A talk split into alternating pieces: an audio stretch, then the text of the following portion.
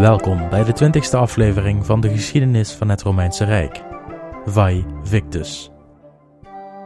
Tijdens de vorige aflevering verlieten we Rome na de verovering van de stad Veii en de verbanning van Marcus Furius Camillus. Terwijl hij zijn vrouw en zoon vaarwelzoende, hief hij zijn armen naar de hemel en sprak tot de goden: Als ik onschuldig ben, laat mijn landgenoten dan spijt krijgen van mijn verbanning. De spijt van zijn verbanning zal niet lang op zich laten wachten wanneer voor het eerst in de geschiedenis van de Romeinen barbaren in de omgeving van Rome opduiken.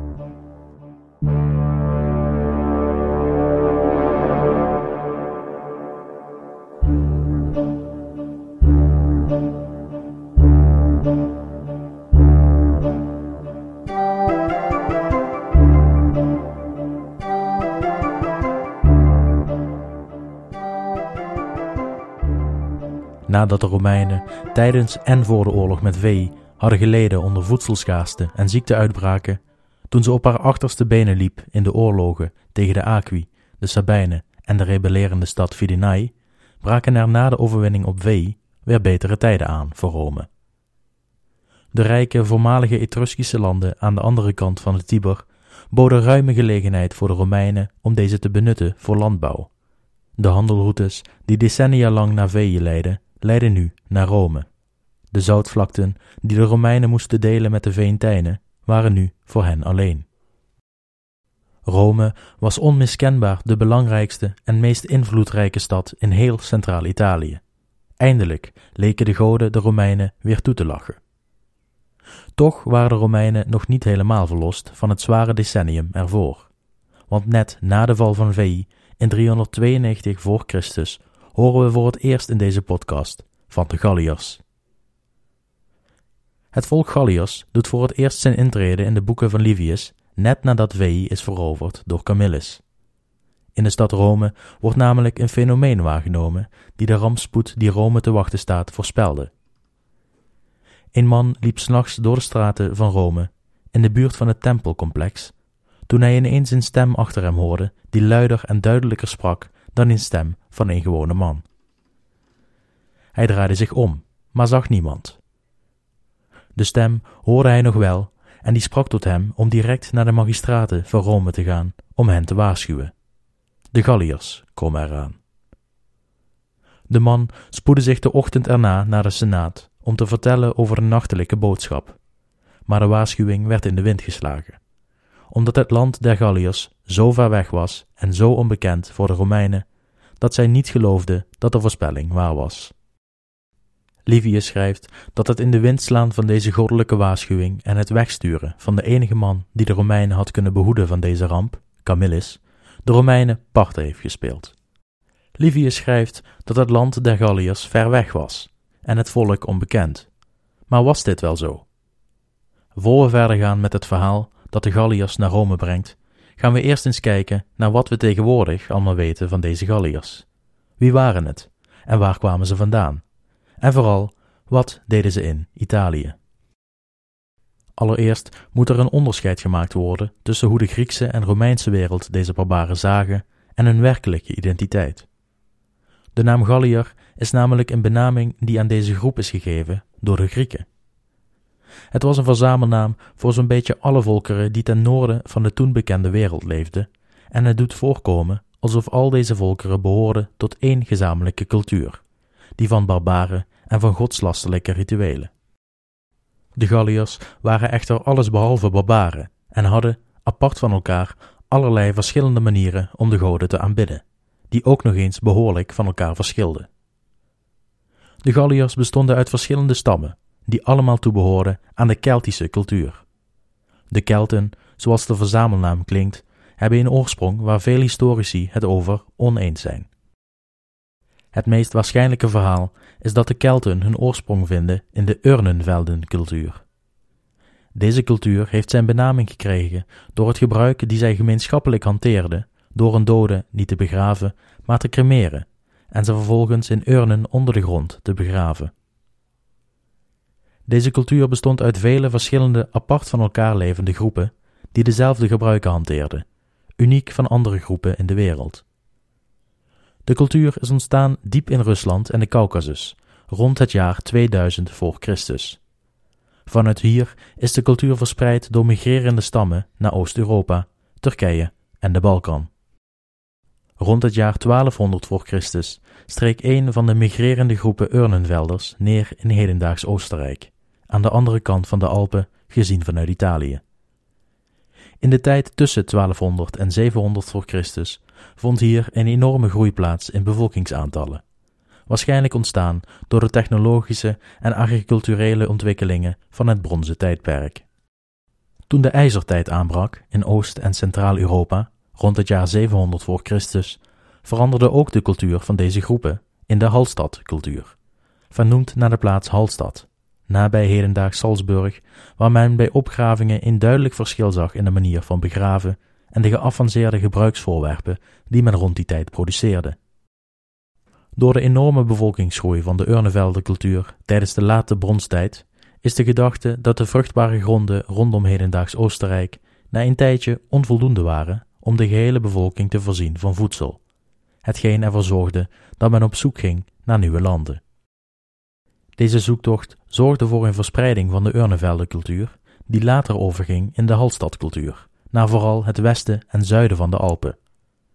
Deze theorie wordt ondersteund door het aantreffen van de eerste Keltische geschriften in Noord-Italië tegen de bergketen van de Alpen.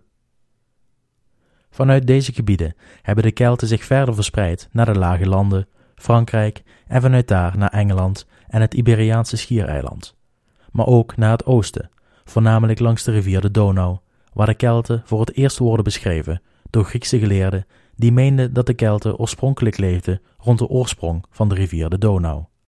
Men dacht toen nog dat de Donau haar oorsprong vond ver in het westen, nabij de grens van hedendaags Spanje en Frankrijk. In de periode rond 450 voor Christus ontstonden er waarneembare verschillen tussen de groepen Kelten die leefden aan de westkant en de oostkant van de Alpen. Voornamelijk verschillen in de manier van bouwen en de manier van begraven. Aan de westkant, inmiddels in Centraal Frankrijk, werden de mannen begraven met zwaarden, aan de oostkant met bijlen. Dit soort subtiele verschillen laten een culturele breek zien tussen beide groepen. Ook de geschriften veranderen van elkaar. Voor het eerst worden Gallische geschriften gevonden in Frankrijk, Iberisch-Gallisch in Spanje en nog vele andere varianten in hedendaags Engeland, Wales, Schotland en Ierland. In Frankrijk ontstond langzamerhand de Latijne cultuur, rond 450 voor Christus. En ook vanuit deze cultuur ontstaan talloze van elkaar verschillende stammen, die ongeveer dezelfde cultuur en Keltische talen spreken. Ondanks dat men eerst dacht dat deze groepen mensen allemaal van dezelfde voorvaderen, namelijk de Urnevelders, voortkwamen, heeft recent DNA-onderzoek uitgewezen dat er verschillende groepen Kelten voortkomen uit vele verschillende soorten DNA, afkomstig uit verschillende gebieden. Hetgeen bewijst dat de Keltische cultuur niet alleen is verspreid door grote migraties, maar ook door het overnemen van andermans cultuur door reeds in deze gebieden woonachtige volkeren. Dit verklaart ook de vele verschillende varianten in de Keltische talen en geschriften en de grote variatie in gebruiken van deze verschillende volkeren. Het Keltische volk dat we in deze aflevering gaan bespreken waren afkomstig uit de gebieden in hedendaags Frankrijk en waren een van de volkeren die voortkwamen uit of beïnvloed waren door de Latijnse cultuur. We zullen ze tijdens deze aflevering Galliërs noemen, omdat ze uit Frankrijk kwamen en omdat de Romeinen ze zo noemden. Deze Galliërs luisterden naar de naam Senones. De Senones leefden tussen verschillende andere volkstammen in Oost-Frankrijk. En door de groeiende bevolkingsaantallen stonden ook zij rond 600 voor Christus voor hetzelfde probleem als hun voorvaderen. De landen in Oost-Frankrijk boden niet meer voldoende om de bevolking te kunnen onderhouden. Niet alleen de Senones hadden dit probleem, maar ook de buurvolkeren, en dus besloten deze buurvolkeren om gezamenlijk nieuwe landen te zoeken voor een deel van hun bevolking. Dit leidde ertoe dat om en nabij de zesde eeuw voor Christus een Gallische koning genaamd Belovesus een expeditie uitzette naar Noord-Italië, op zoek naar betere landen. Ik zei een tijdje hiervoor dat door de migraties in het bronzen tijdperk rond 1200 voor Christus Noord-Italië reeds bewoond werd door Keltische volkeren.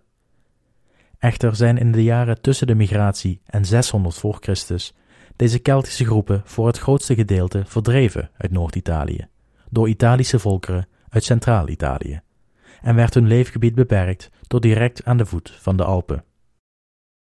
In de tientallen, zo niet honderden jaren nadat de Italische volkeren zich hier hadden genesteld, vond de opmars van de Etrusken plaats in de Povellei. Zo ontstond het beeld zoals we die kennen van net voordat de Senones en de andere Gallische stammen de oversteek maakten over de Alpen richting Italië. Tegen de bergketen enkele Keltische of Gallische stammen, overblijfselen van de grote migratie enkele honderden jaren eerder. Net daar beneden, in de Povellei, Etruskische nederzettingen en Italische volkeren onder het juk van de Etrusken. Langs de Adriatische kust in Noordoost-Italië, rond hedendaags Venetië, leefde het voor moderne historici mysterieuze volk van de Veneti. Een volk met een heel eigen taal, tegenwoordig volledig uitgestorven, waarvan de voorouders worden gedacht uit Anatolië te komen, net zoals de Romeinen. Onthoud de Veneti voor nu even. Deze komen aan het einde van de aflevering terug. Voor de laatste groep gaan we iets verder naar beneden langs de oostkust van Italië. Verpakt tussen het Apennijnengebergte en de Adriatische kust leefden hier de Umbriërs, een Italische cultuurgroep. Zo was de situatie in Noord-Italië rond de vijfde eeuw voor Christus. De migratie van de Galliërs naar Italië ging niet zonder slag of stoot. De Alpen waren nog niet voorzien van wegen en het terrein was onbekend. Men zegt dat de Galliërs enkele verkenningsmissies naar voren hebben gestuurd om een pad door de Alpen te vinden, zonder succes. Als de reis zo moeilijk is geweest, waarom wilden de Galliërs dan toch per se naar Italië? Het antwoord op die vraag is tot op de dag van vandaag onbekend. We weten het simpelweg niet. Wat we wel weten is de reden die de Griekse historicus Plutarchus aan hun expeditie verbindt. Door de handel tussen de Galliërs en de Griekse kolonie Massalia, aan de kust van Zuid-Frankrijk, aan hedendaags Marseille, maakten de Galliërs kennis met een drankje dat de harten van de barbaren stal: wijn. De Kelten waren onbekend met dit goedje en dronken eigenlijk alleen maar bier als versnapering. Maar toen zij geïntroduceerd werden tot wijn, wilden ze volgens Plutarchus wel eens weten welke vruchtbare velden dit zalige drankje voortbrachten. Dit zou de reden zijn geweest voor de Galliërs om op zoek te gaan naar deze velden. Door een handelsrelatie met Massilia wisten ze dat het goedje van het Italiaanse schiereiland afkomstig was. Het was dan ook een Griek uit deze stadstaat die de Galliërs in route wees door de Alpen, waardoor ze uiteindelijk aan de andere kant van de Alpen Italië binnen konden rollen. Eenmaal in Italië scheiden de wegen van de verschillende Gallische stammen. Zoals ik in de vorige aflevering al zei, vestigden een hoop Gallische stammen zich tussen de Alpen en de Povellei, waar de Etrusken langzaam maar zeker naar het zuiden werden verdreven. De Senones, de groep die we vanaf nu alleen nog zullen volgen, gaan onder leiding van het stammenhoofd Brennus naar de oostkust van Italië, waar op dat moment de Umbriërs leefden. De Senones kwamen in verschillende gevechten met de aldaar wonende Umbriërs, welke ze allemaal wonnen. Deze overwinningen gaven de Senones en de Galliërs in het algemeen een reputatie van vechtersbazen, barbaren die nergens voor terugdeinsden en een kracht die gevreesd moest worden. Waar de volkeren in Italië vooral vochten volgens de Griekse stijl, met soldaten uitgerust als hoplieten, in linies en phalanxformaties, waren de Galliërs berucht om een ongeorganiseerde oorlogsvoering. De hordes barbaren stormden in grote getalen, schijnbaar zonder angst, recht op de vijand af. Hun lichamen beschilderd met Keltische tekens en al schreeuwend naar voren stormend. De Senones verdrijven de Umbriërs van de Adriatische kust verder naar het zuiden en het Apennijnengebergte in, en ze bouwen een stad aan de kust, genaamd Sena Gallica. Althans, dat is de Romeinse benaming, uiteraard. Hier vestigen de Senones zich definitief en vanuit hier voeren ze operaties uit tegen de buursteden. Zo komen ze dan ook in 390 voor Christus in aanraking met de Romeinen. Het verhaal van deze ontmoeting staat vol van de legende en gaat als volgt. Het is uit de Etruskische stad Clusium, de stad waar koning Lars Porsenna zo'n honderd jaren eerder de scepter zwaaide, waarvanuit enkele gezanten in Rome arriveren. Ze verschijnen voor de Senaat met een boodschap van de gezaghebbers uit Clusium. De Etrurische stad zou belegerd worden door een groot leger van Gallische barbaren en de Etrusken vragen hulp van Rome. Rome was echter niet geallieerd met Clusium en men had ook geen interesse dit te worden. Zoals jullie weten hebben de Romeinen in de jaren ervoor een lange en zware oorlog achter de rug tegen nota bene de Etrusken van Veii. De Romeinen waren oorlogsmoe en het herstel van de voedselschaarste en de ziekten die daarbij kwamen kijken was pas net ingezet. Om nu direct weer in oorlog te beginnen was onwenselijk. Daarnaast hadden de Romeinen onder Camillus ook direct na het veroveren van Veii nog tegen een aantal andere steden gevochten rondom Veii, om het gebied te ontdoen van verzet en het te kunnen annexeren. Deze oorlogen hadden ze weliswaar allemaal gewonnen, maar hierbij hadden ze uiteraard ook mannen verloren in de strijd. De oorlogsmachine was ook door deze gebeurtenissen niet meer in optima forma. Wat ook nog eens mee heeft moeten spelen, is het feit dat Rome een capabele militaire leider miste. Camillus was in 390 voor Christus namelijk al verbannen naar Ardea, en hij was vervangen door de militaire tribunen van dat jaar. De tribunen hadden echter een slechte naam gekregen als het ging om het leiden van het leger, door de vele blunders die zij begingen tijdens de tienjarige belegering van Veii. Rome had dus alles behalve de wil, kracht en zin om de Etrusken te helpen. Desondanks wilden ze toch iets doen voor Clusium, en ze stuurden, ironisch genoeg, drie broers uit het geslacht van de Gens Fabi naar de stad. U kent deze familie als het goed is uit het verhaal van de Fabi die op eigen kosten de oorlog tegen Veii uitvoerden, en allemaal werden gedood op één man na. De broers maakten hun weg naar Clusium, waar ze in onderhandeling gingen met Brennus en de Galliërs. Eenmaal hier richtten ze zich tot Brennus en vroegen ze waarom hij Clusium had aangevallen. Brennus antwoordde dat hij de landen rondom Clusium had gevonden en dacht dat deze zeer vruchtbaar zouden zijn. Hij wilde de landen, waarvan hij dacht dat deze nog niet behoorden tot iemand anders, toevoegen aan zijn eigen stad, om deze te kunnen benutten. De Etrusken vertelden hem echter dat deze landen aan hen toebehoorden. Brennus vroeg daarom aan de Etrusken of ze niet een klein deel van het gigantische stuk landbouwgrond rondom Clusium aan hem wilden afstaan, om zo te kunnen delen in de vruchten van de aarde. Clusium had dit echter geweigerd, en daarom had Brennus besloten de stad aan te vallen. De gebroeders Fabi vroegen Brennus vervolgens welk recht de Galliërs hadden op deze landbouwgronden, dat ze meenden deze te kunnen claimen van de Etrusken. Brennus antwoordde: Hetzelfde recht als dat jullie hebben, o Romeinen. Daar waar jullie eerst jullie recht hebben ingeroepen op de Albanen, Fidenaaiers en Ardianen, en later op de Veentijnen en Volsken. Jullie marcheren tegen deze volkeren, en als ze niet willen delen in hun rijkdom en goederen, maken jullie van hen onderdanen en vernietigen jullie hun steden. Ik zeg niet dat deze daden onrechtvaardig zijn of vreed. Integendeel, jullie gehoorzamen slechts de oudste wetten des levens, welke de sterke laten overwinnen op de zwakkeren, over de hele wereld. Zelfs tot in den hemel en het dierenrijk, waar de sterkste wint van de zwakste. Stop daarom met jullie medelijden voor de Clusiërs, terwijl wij hen belegeren, zodat jullie ons Galliërs niet leren medelijden te hebben met diegenen die onrecht zijn aangedaan door de Romeinen. De Fabi hadden genoeg gehoord, en ze wisten dat verder onderhandelen met deze barbaren geen zin had. Ze gingen Clusium binnen, waar ze de bevolking aanspoorden de wapens op te pakken, om de Senones te zwaard en te schild te verdrijven. De Etrusken volgden de raad van de gebroeders op en vielen de Senones aan. De gebroeders Fabi voegden zich bij de Etruskische soldaten, en ook zij betraden het slagveld. Een catastrofale fout, zal zal later blijken.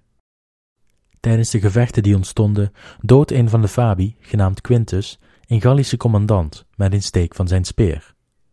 De Gallier valt van zijn paard en als oorlogsbuit probeert Quintus de borstplaat van zijn vijand te ontfutselen. Brennus zag zijn gevallen compaan en maakte zijn weg naar Quintus en de commandant. Hier herkende hij Quintus als een van de Romeinse vredesgezanten. Brennus werd woest, daar waar de Fabi de internationale wetten van oorlogsvoering hadden gebroken. Een vredesgezant mocht namelijk nooit en te nimmer deelnemen aan de oorlog welke hij eerder had geprobeerd op te lossen. Brennus liet de belegering afbreken en hij stuurde een delegatie naar Rome met de eis om de gebroeders te arresteren en aan hem over te dragen, zoals de internationale wetten voorschreven. In Rome waren velen die vonden dat de Fabi de consequenties van hun daden onder ogen moesten zien. Maar andere, machtigere personen waren niet van plan de Fabi te overhandigen. Er werd dan ook uiteindelijk besloten om de Fabi niet naar Brennus te sturen, en er werd zelfs besloten de broers tot militaire tribuun met consulaire macht te benoemen. Dit maakte Brennus logischerwijs woedend. Hij verklaarde direct openlijk de oorlog aan het Romeinse volk en hij liet zijn mannen zich klaarmaken voor de oorlog. Brennus liet zijn soldaten diezelfde dag nog de eerste stappen zetten richting Rome. In de tussentijd gebeurde er in Rome bar weinig. Weliswaar was de oorlog aan de Romeinen verklaard, maar uit niets bleken de Romeinen te realiseren hoe groot het gevaar was waarin ze verkeerden. Waar de Romeinen in eerdere tijden van grote crisis alles in hun macht probeerden om te overleven, met als laatste redmiddel de dictator, deden ze ten tijde van de oorlog met de Galliërs niets extra's. Er werden geen extra soldaten bij ingeroepen en er werd geen dictator aangesteld. In deze tijden, dat een onbekend leger afkomstig van de meest afgelegen kusten van Europa op de stad afkwamen, toonden de leiders geen extra ijver dan zij eerder hadden gedaan in de al onbekende oorlogen tegen de buren. De Galliërs marcheerden inmiddels door Etrurië richting het zuiden. De steden waaraan ze voorbij liepen raakten allemaal in paniek. De mannen verzamelden zich gewapend op de muren, de boeren op de akkers vluchtten weg. Maar stevast bleken deze angsten voorlopig ongegrond. Iedere keer lieten de Galliërs weten dat er geen reden was tot paniek. Ze waren slechts op doortocht. Rome was het doelwit, niet jullie stad. Toen de Galliërs al goed op weg waren, kwamen in Rome gezanten aan van enkele Etrurische steden, allemaal met dezelfde boodschap. Er loopt een horde barbaren door Etrurië en ze zeggen op weg te zijn naar Rome. Op het horen van de snelheid waarmee de Galliërs Rome naderden, ontstond dan eindelijk paniek in de eeuwige stad. Zo snel als mogelijk werden alle soldaten verzameld. Men verliet Rome, in zo'n haast dat ze niet eens de juiste gebeden uitvoerden voor de strijd. Het beroemde gevecht vond op zo'n 11 kilometer afstand van Rome plaats, aan de zijrivier van de Tiber, de Allia. We zullen het gevecht volgen vanuit het perspectief van de Romeinen. De Romeinen stonden gesitueerd met de rivier de Tiber direct grenzend aan de linkerflank. De Allia recht voor hen, haaks op de Tiber het landschap doorkruisend. De rechterflank van de Romeinen lag hogerop, op een heuvel. Zoals gezegd hadden de Romeinen veel mannen verloren in de vorige oorlogen tegen de Etrusken. Het was daarom zo dat veel soldaten uit het Romeinse leger op het moment van deze slag heel weinig oorlogservaring hadden. De Romeinen meenden dit op te lossen door de nieuwe recruten aan de rechterflank te stallen, aan de voet van de heuvel, om hen zo een tactisch voordeel te bieden. Ook lieten ze aan de rechterflank de reservetroepen plaatsnemen, die het centrum moesten versterken wanneer nodig. Het centrum en de linkerflank van het leger bestond uit de ervaren soldaten, maar de linie was in het centrum minder diep dan de linie op de flanken. Achter de linie in het centrum bevond zich ook de legerleiding, opgemaakt uit de militaire tribunen, waaronder ook de Fabi. Brennus had de Romeinen voor het gevecht bekeken en hij zag dat de rechterflank van de Romeinen meer mannen had dan de rest. Hij vermoedde een hinderlaag, waarbij een deel van de rechterflank tijdens het tumult van het gevecht achter de Galliërs zouden zwaaien om hen in de rug aan te vallen. Om dit te voorkomen plaatste Brennus zijn sterkste troepen tegenover de rechterflank van de Romeinen. Het gevecht kon beginnen, maar we zullen zien dat het net zo snel weer zal eindigen. Toen de Galliërs de aanval inzetten, stormden ze als één grote groep op de Romeinse linies af. Het aangezicht en de oorlogskreten van de Galliërs zullen een angst hebben opgeroepen bij de Romeinen, die tot dan toe volledig onbekend waren met deze barbaren en hun vechtstijl. De Galliërs klappen op de Romeinse linie en naar verluid zijn de Romeinse speren niet opgewassen tegen de sterke Gallische zwaarden. De Galliërs gebruiken de typische lange Gallische zwaarden om de speren van de Romeinen doormidden te hakken. De Romeinen worden overrompeld. De onervaren rechterflank wordt vrij direct naar achteren gedwongen. Het smal bezette centrum ziet door het achteruitlopen van de rechterflank ook hun flank kwetsbaar worden. De Galliërs zijn met meer mannen en ze zijn meer bezet in het centrum. De volle kracht van de aanval komt op het centrum te liggen en na een kort gevecht breekt het centrum. De mannen worden afgeslacht. Er zijn door het achteruitlopen van de rechterflank geen reservetroepen beschikbaar om het centrum te redden. Aan de linkerflank raken de troepen vastgezet tussen de woedende Galliërs aan de ene kant en de Tiber aan de andere kant. Ook vanuit hier kan het centrum niet gered worden. Gevolg is een splitsing van het Romeinse leger. Links zit tegen de Tiber, rechts tegen een heuvel. En het centrum, die is er niet meer. Er breekt een massale paniek uit in het Romeinse leger. Het moraal sneuvelt en de Romeinen zetten het op een rennen. De onervaren recruten sprinten de heuvel over, hun leiders achterna, richting Rome. De linkerflank probeert de Tiber over te zwemmen. Ze laten hun wapens, schilden en helmen vallen om enige kans te maken de sterke stroming te verslaan. Velen van hen halen het niet en verdrinken in de rivier of worden alsnog geraakt door projectielen van de vijand. De mannen die de overkant wel halen, vluchten richting Veii. De Romeinen werden totaal verslagen door de Galliërs. Brennus was verbaasd door zijn makkelijke overwinning. Hij had ongetwijfeld verhalen gehoord over de vechtkunst van de Romeinen en hij vermoedde een valstrik. In plaats van meteen door te marcheren richting Rome, gaf hij daarom zijn mannen de tijd om eerst gevallen soldaten te beroven van waardevolle spullen. Nadat de Galliërs zeker wisten dat de omgeving vrij was van Romeinen, zetten ze hun mars naar Rome pas voort. Een deel van de gevluchte Romeinen waren inmiddels alweer aangekomen in Rome. Hier verspreidden zij het woord van het verlies van het leger en de stad verviel in chaos. De overgebleven soldaten waren in zo'n haast de stad ingevlucht dat ze niet eens de moeite hadden genomen de poorten achter hen te sluiten. Ze verschansten zich direct achter de muren van de citadel. De bevolking verzamelde intussen al het waardevolle dat ze konden dragen, en ze ontvluchtten de stad op weg naar een van de Latijnse buursteden. De geestelijken hielden zich bezig met het veiligstellen van de heilige artefacten. De eeuwige vlam van de Vestaalse maagden werd door hen meegenomen naar de Latijnse stad Cari. Ze namen zoveel mogelijk heilige zaken mee, en de spullen die ze niet mee konden nemen, deden ze in kisten om te begraven in Rome. De oudere mannen in Rome, sommigen zelfs senator, weigerden de stad te verlaten. Ze gingen hun huizen in om zich in de mooiste toga's te kleden. Gedecoreerd met de onderscheidingen die ze hadden ontvangen, kozen ze ervoor om stoïcijns voor hun huizen te gaan zitten, getuigend van moed en durf, wachtend op de vijand. Toen Brennus met zijn leger aankwam bij Rome, liet hij zijn mannen op een afstandje stoppen.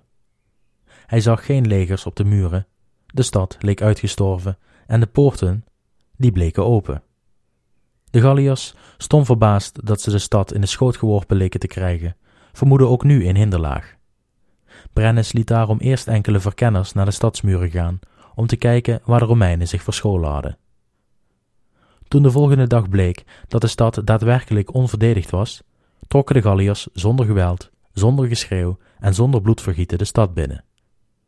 De Galliërs keken hun ogen uit in de stad. Het ging er heel vreedzaam aan toe.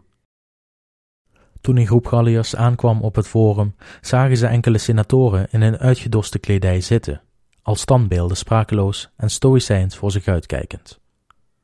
De Galliërs zullen gedacht moeten hebben de goden te ontmoeten, en na een tijdje verzamelde een Galliër de moed om een van de mannen te benaderen. Uit pure bewondering voor de verschijning van de senator voelde de Galliër aan de baard van de man, welke in die tijd nog lang gedragen werd door de Romeinen, waar dat enkele eeuwen later absoluut ongebruikelijk was. De senator was hier echter niet van gediend en met zijn scepter sloeg hij de Galliër op het hoofd. Dit had de beste man beter niet kunnen doen, want de Galliër werd woest en ontstak in een moordpartij. Hij vermoordde de oude man en zijn medegalliërs volgden het voorbeeld. Er brak een moordpartij uit in de plaats. Iedere Romein nog in de stad aanwezig werd opgespoord, achtervolgd en vermoord. De gebouwen in de stad, welke grotendeels waren gebarricadeerd door de reeds gevluchte bewoners, werden opengebroken, leeggeroofd en in de hens gezet. De rookpluimen stegen op uit de stad. In de citadel zagen de Romeinen de vernietiging van hun stad met ledenogen aan. Bewust van de situatie deden ze geen poging de stad te redden. Alle zinnen waren gezet op het verdedigen van de citadel. Toen na enkele dagen de Galliërs de oorlog tegen de gebouwen zat waren en realiseerden dat de Romeinen het enige stukje stad bezaten wat nog niet geplunderd was, besloten de Galliërs de citadel aan te vallen. De Romeinen hadden de dagen gebruikt om de citadel van alle mogelijke kanten te versterken, en de aanval van de Galliërs kon dan ook worden afgeslagen. De citadel lag op een heuvel, en de Romeinen lieten de Galliërs zo hoog mogelijk komen, omdat het zo makkelijker was hun terug te slaan. Zo geschiedde. De Galliërs stormden de heuvel op tot het meest steile stuk, waar de Romeinen hen opwachten in een linie met vooruitgestoken speren. De Galliërs werden vernietigend verslagen. Het was een moordpartij, volgens Livius. Brennus zag dat de reguliere bestorming van de citadel onbegonnen werk was en hij liet de aanval stoppen. Vanaf nu zou het een oorlog van de lange adem worden. Brennus besloot de citadel te belegeren en de voedseltoevoer af te snijden. Hij stuurde groepen Galliërs de omgeving van Rome in om voedsel te verzamelen, om zo te kunnen overleven terwijl de Romeinen zouden verhongeren. In de tussentijd zat de verbannen Camillus in Ardea.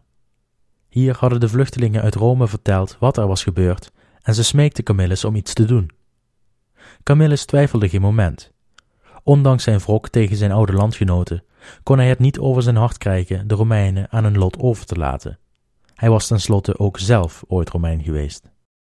Hij liep in vergadering van de gezaghebbers van Ardea in en gaf hier een vlammend betoog om de Romeinen te helpen. Het betoog besloeg een kans voor Ardea om Rome bij hun in het krijt te laten staan, en dat hij als enige de Galliërs zou kunnen verslaan. Op de vraag van de gezaghebbers waarom juist hij de leiding zou moeten krijgen over het leger, zei Camillus: Ik kan u niet van dienst zijn in het besturen van de stad, maar ik ben de beste als het gaat om oorlog voeren. De gezaghebbers gingen overstag en ze stemden in met het verzoek van Camillus. Hij startte direct met het verzamelen van mannen die hij bewapende. De verkenners waren enkele groepen Galliërs tegengekomen die de landen rond Rome plunderden op zoek naar voedsel. Het was hen opgevallen dat de Galliërs zich flink te goed deden aan wijn, dat ze tot diep in de nacht feesten en dat ze geen kamp opzetten, geen wachters aanstelden en dat ze tot vroeg in de middag hun roes uitsliepen. Camillus zag zijn kans schoon en hij besloot geen moment te wachten. In de nacht vertrok hij richting een van deze groepen Galliërs. De verklaringen van de verkenners bleken juist. De Galliërs lagen voor Pampus door de wijn te slapen langs de Tiber, zonder bescherming en zonder wachters. Camillus liet zijn mannen de groep omsingelen, en op het teken bliezen strijdhorens van alle kanten strijdritme. De Galliërs schrokken wakker, wisten niet van welke kant ze moesten kijken of wat er gebeurde. Volledig gedesoriënteerd ontmoetten ze voor ze het wisten de groep van Camillus. Geen enkele Galliër overleefde die nacht. Camillus wist dat zijn groep soldaten te klein was om Rome direct in te nemen. En hij had ook gehoord van de grote groep soldaten welke naar Veii waren gevlucht. Hij besloot daarom met zijn mannen om Rome heen te marcheren, op weg naar Veii. Groepen roes uitslapende barbaren werden in de nacht omgelegd, hetgeen de Gallische rantsoenen in de stad uitputte. Uiteindelijk kwam hij aan in Veii, waar hij de twee groepen soldaten bij elkaar voegde. De soldaten wilden direct op Rome marcheren, maar Camillus weigerde. Ondanks wat hij nu al had gedaan voor de Romeinen, had de man toch zijn principes. Hij weigerde de stad te redden zonder fatsoenlijk mandaat. Eerst moest de Senaat hem tot dictator benoemen en beloven hem terug te nemen in de stad wanneer de strijd voorbij was. Probleem was echter dat de stad werd bezet door Galliërs en dat een boodschap brengen aan de Senaat niet mogelijk was. Daar dacht een jonge Romein in Veii echter anders over.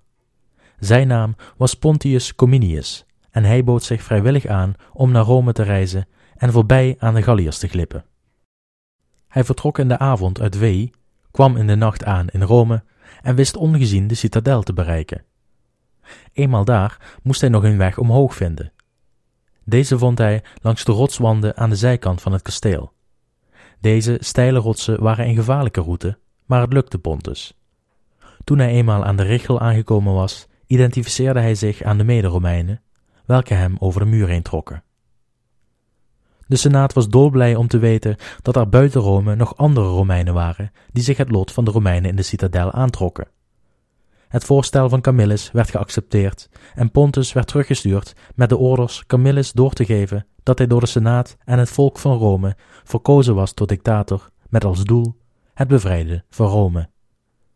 Pontus vertrok diezelfde nacht nog via dezelfde route als zijn heenreis naar Veii, waar Camillus werd benoemd tot dictator.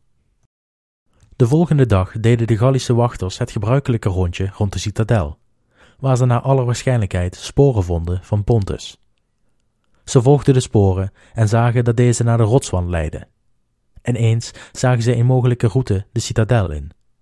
Ze brachten het nieuws van hun vondst naar Brennus en hij gaf direct het bevel in het diepst van de nacht de rotsen te beklimmen. Die nacht nam een groot aantal Galliërs de gevaarlijke en glibberige route via de rotswanden omhoog. Door elkaar omhoog te trekken en te duwen, lukte het de rotswand langzaam en stilletjes omhoog te klimmen. De Romeinse wachters waren in slaap gesukkeld, en de honden die hen moesten helpen bij hun taak lagen ook in diepe slaap. De Galliërs waren binnen handbereik van de top toen de heilige ganzen van de tempel van Juno, die ook gelegen was op de citadel, schrokken van de Galliërs. Ze begonnen te kwaken, te blazen en te slaan met hun vleugels. Een van de Romeinse soldaten, genaamd Manlius, werd wakker door het geluid en hij zag dat een Gallier zichzelf optrok aan de laatste regel. Hij twijfelde geen moment en greep direct naar zijn wapens, sloeg vocaal alarm en zette de aanval in. Hij beukte de eerste Gallier van de rotsen, die naar beneden vloog, en enkele van zijn broeders meenam in zijn val. De andere Romeinse wachters kwamen naar de rotsen toegespoed en ze drukten de Galliërs stuk voor stuk van de klif naar beneden. De resterende Galliërs werden ofwel geraakt door vallende broeders of door vallende stenen. De Romeinen wisten de aanval af te slaan en het plan van Brennus was mislukt. Bovenop de citadel was het kortstondig feest. Manlius werd geëerd als een held, maar de Romeinen die op wacht hadden gestaan zouden gestraft worden. Het was echter zo dat de gehele groep wachters zich keerde tegen één van hen. Hij zou verantwoordelijk zijn voor het stukje waar de Galliërs naar boven waren geklommen, en hij was in slaap gevallen, zeiden de anderen. De arme man werd door de Romeinen van dezelfde klif geslingerd als de Galliërs. Ondertussen was de situatie in de stad de afgelopen tijd flink verslechterd. De Romeinen op de citadel waren al een tijd door een voedselvoorraden heen. De ganzen die hen hadden gered, hadden ze nog niet opgegeten door een heilige status. De honden leefden ook nog, omdat deze de wachters hielpen. Maar de andere dieren waren inmiddels geslacht voor voedsel. De graanvoorraden waren op, het water liep in de laatste liters. Beneden de citadel was de situatie voor de Galliërs niet anders, wellicht nog slechter. De aanvallen van Camillus op de voedselverzamelende Galliërs waren effectief. Brennus koos ervoor geen partijen meer buiten de stad te zenden om verlies van mankracht te voorkomen. Zijn voedsel raakte dus ook op. Daarnaast waren de Galliërs niet gewend aan het warme Italiaanse klimaat. Het was inmiddels zomer en de Galliërs werden ziek. De lijken in de straten van Rome waren eveneens een bron van ziekte, en beide partijen wilden een eind aan de belegering, en wel zo snel mogelijk. De Romeinen namen hiertoe het initiatief, daar zij tot het besef waren gekomen dat wanneer zij niets zouden doen, ze zouden sterven op de citadel. De militaire tribuun Sulpicius vroeg een ontmoeting aan met Brennus om een einde te maken aan de belegering. Sulpicius bood de Galliërs duizend pond aan goud aan, in ruil voor het verlaten van de stad. Brennus, blij dat hij kon vertrekken, accepteerde. De Romeinen trokken terug de citadel in om het goud te verzamelen. De Galliërs verzorgden de weegschaal. Zo ontmoetten ze elkander op het forum. Toen de Romeinen het goud op de schaal legden, merkten ze direct op dat de schaal niet bewoog zoals ze hadden verwacht. Er was met de gewichten geknoeid door de Galliërs. Sulpicius accepteerde dit niet en hij beschuldigde Brennus van bedrog. Brennus wierp hierop zijn zwaard op de weegschaal, hetgeen het evenwicht nog verder in het nadeel van de Romeinen verplaatste, en hij sprak zijn beroemde woorden: Vai victus, wee de overwonnenen. Men zegt dat op dit moment Camillus verscheen op het forum, ondersteund door zijn leger. Hij gaf het bevel aan zijn mannen om het goud van de weegschaal af te halen, en hij zei tegen Brennus dat de deal niet doorging, en dat hij en zijn Galliërs direct de stad zouden moeten verlaten. Brennus protesteerde, en hij sprak over de overeenkomst welke hij gesloten had met de militaire tribune. Hij eiste dat de militaire tribune de overeenkomst zouden nakomen. Camillus wendde zich tot Brennus. Hij sprak dat de militaire tribune waarmee hij de deal gesloten had, geen recht hadden om een dergelijke deal te sluiten. Camillus was sinds gisteren door het volk van Rome en de Senaat gekozen tot dictator. Alleen hij mocht daarom onderhandelen met de vijanden van Rome. En zo voegde Camillus daar nog iets aan toe. Rome zal zich niet verlagen tot het verkrijgen van haar vrijheid door goud. Rome zou haar vrijheid verkrijgen door ijzer. Hij zei tegen de Galliërs dat ze moesten vertrekken of zich zouden moeten klaarmaken voor een gevecht. De Galliërs bleven waar ze waren. Camillus liet zijn troepen de rugzakken neerwerpen en beval hen de wapens op te nemen. Het gevecht begon ditmaal tussen de ruïnes van de stad, en Camillus versloeg de verzwakte Galliërs, welke al snel de benen namen en de stad met staart tussen de benen verlieten. Camillus zou ze hierna nog achterna marcheren, om hen op kleine afstand van Rome nogmaals aan te vallen. Men zegt dat geen enkele Galliër dit gevecht heeft kunnen navertellen. Allemaal, ook Brennus en de andere officieren, werden gedood door Camillus. Hij keerde terug naar Rome, kreeg een triomftocht voor het aanwezige volk en werd gedoopt tot de tweede Romulus, de tweede stichter van Rome. Direct na het verslaan van Brennus keert Camillus terug naar in Rome, dat op de citadel na volledig verwoest is. De bevolking, welke langzamerhand terugkeren, vinden hoopjes verbrande rotzooi waar ooit hun huis hadden gestaan. Er kwam een roep op om Rome te verlaten en naar Veii te trekken. De stad stond immers leeg en was heel goed te verdedigen en omringd door akkers die niet waren geplunderd door de Galliërs. Iedereen was het eens, en de Romeinen zouden de geschiedenis in zijn gegaan als Veentijnen. De podcast zou de geschiedenis van het Veentijnse Rijk hebben geheten. Was het niet voor Camillus? Hij gaf een kippenvel bezorgende speech, opgeschreven door Livius, welke ik u aanraad om te gaan lezen. Hij overtuigde de Romeinen de stad opnieuw op te bouwen, om de stad van hun goden en voorouders trouw te blijven. Waarom had hij zo'n moeite gedaan de stad te heroveren om haar vervolgens te verlaten? De conclusie werd uiteindelijk om Rome als hoofdstad te behouden. Camillus zal na zijn tweede overwinning voor Rome nog driemaal als dictator worden aangewezen, voor het recordaantal van vijf keren. Hij is de eerste generaal waarvan we met zekerheid kunnen zeggen dat hij bestaan heeft, omdat hij in vele verschillende bronnen naar voren komt. Hij zal in 365 voor Christus het slachtoffer worden van wederom een ziekteuitbraak, welke hij niet overleeft. Als laatste gedeelte van deze aflevering, welke alweer aan de lange kant is, wil ik het toch even hebben over de grote waarschijnlijkheid dat dit verhaal is aangepast door latere geschiedschrijvers. Om te beginnen wil ik het hebben over de reden van de oorlog. Er is veel discussie tussen historici over de aanleiding van de oorlog. Het lijkt, zoals ik eerder ook al uiteen heb gezet, zeer onwaarschijnlijk dat de Romeinen zich in de situatie waarin ze zich bevonden zouden bemoeien met een oorlog tussen onbekenden en vijanden. Clusium was immers een van de twaalf Etruskische steden. Ook is het moeilijk te geloven dat Brennus, om het verbreken van wetten van oorlogsvoering, zijn hele belegering van Clusium zou opdoeken om de Romeinen een lesje te leren. Wat vaker en waarschijnlijker als reden wordt genoemd, is dat Brennus door de leider van de stadstaat Syracuse zou zijn benaderd. Syracuse, de Griekse stadstaat in Sicilië, die in de vorige aflevering een invasieleger uit Athene had verslagen, had als gevolg hiervan claims gelegd op heel Sicilië en het Italiaanse schiereiland. Ze begonnen echter met het veroveren van Sicilië, en niet ver van Syracuse bevond zich de plaats Messina. Messina lag op een zeer strategische plek, precies daar waar Sicilië het dichtst bij Italië lag. De perfecte oversteekplek dus van Sicilië naar het vasteland en vice versa. Probleem echter was dat Messina een trouwe bondgenoot was van de Romeinen. En zoals we de Romeinen kennen, zullen ze een vriend altijd te hulp schieten. Historici denken daarom dat de leider van Syracuse, de beroemde en gevreesde Dionysius I, een afspraak met de Galliërs had gemaakt om Rome bezig te houden, terwijl hij Messina zou aanvallen, zodat de Romeinen niet zouden ingrijpen.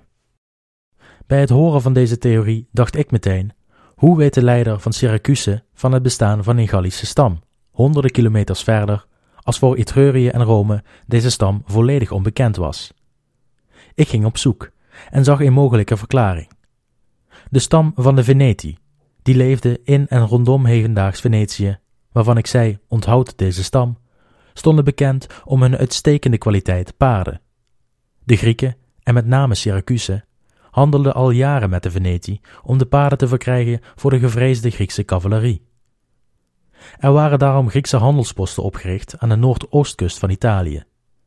Dit zou nog wel eens kunnen verklaren hoe Dionysius van Syracuse in contact wist te komen met deze voor de Romeinen nog onbekende vijand. Wat hij ze beloofd heeft, is onbekend. Maar ik schat zo in dat de Galliërs niet veel motivatie nodig hadden om een stad te mogen plunderen en leeg te roven. Mij persoonlijk lijkt deze versie wel het meest waarschijnlijke. Een gecoördineerde actie dus van Syracuse, met desastreuze gevolgen voor de Romeinen. Ook de manier hoe Camillus de stad zou hebben gered, lijkt me iets wat te heldhaftig. Maar hier is nog veel minder overeenstemming over tussen historici. Ik zal u en mijzelf niet vermoeien met de standpunten, bedenkt u zelf maar of het waar is of niet.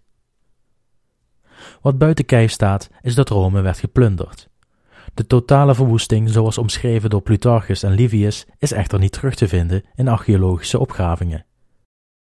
Wat we wel kunnen vaststellen, is dat de Romeinen in trauma overhielden aan de plundering.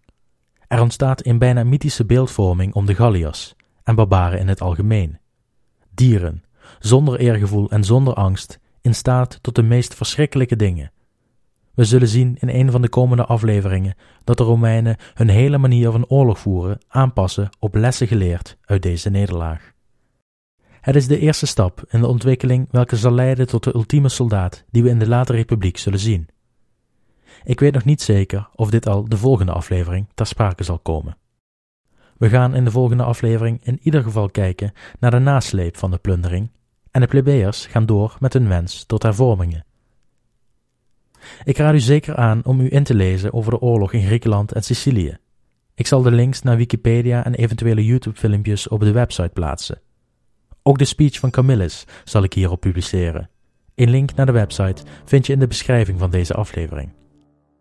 Ook wil ik u even attenderen op de Week van de Romeinen, die in Nederland tussen 4 en 12 mei plaatsvindt. In het hele land worden activiteiten georganiseerd voor jong en oud die te maken hebben met de Romeinen in Nederland. Ga naar www.romeinen.nu voor activiteiten bij u in de buurt. Dan rest mij nog u te bedanken voor het luisteren. Volg AUB de Facebookpagina en tot de volgende keer.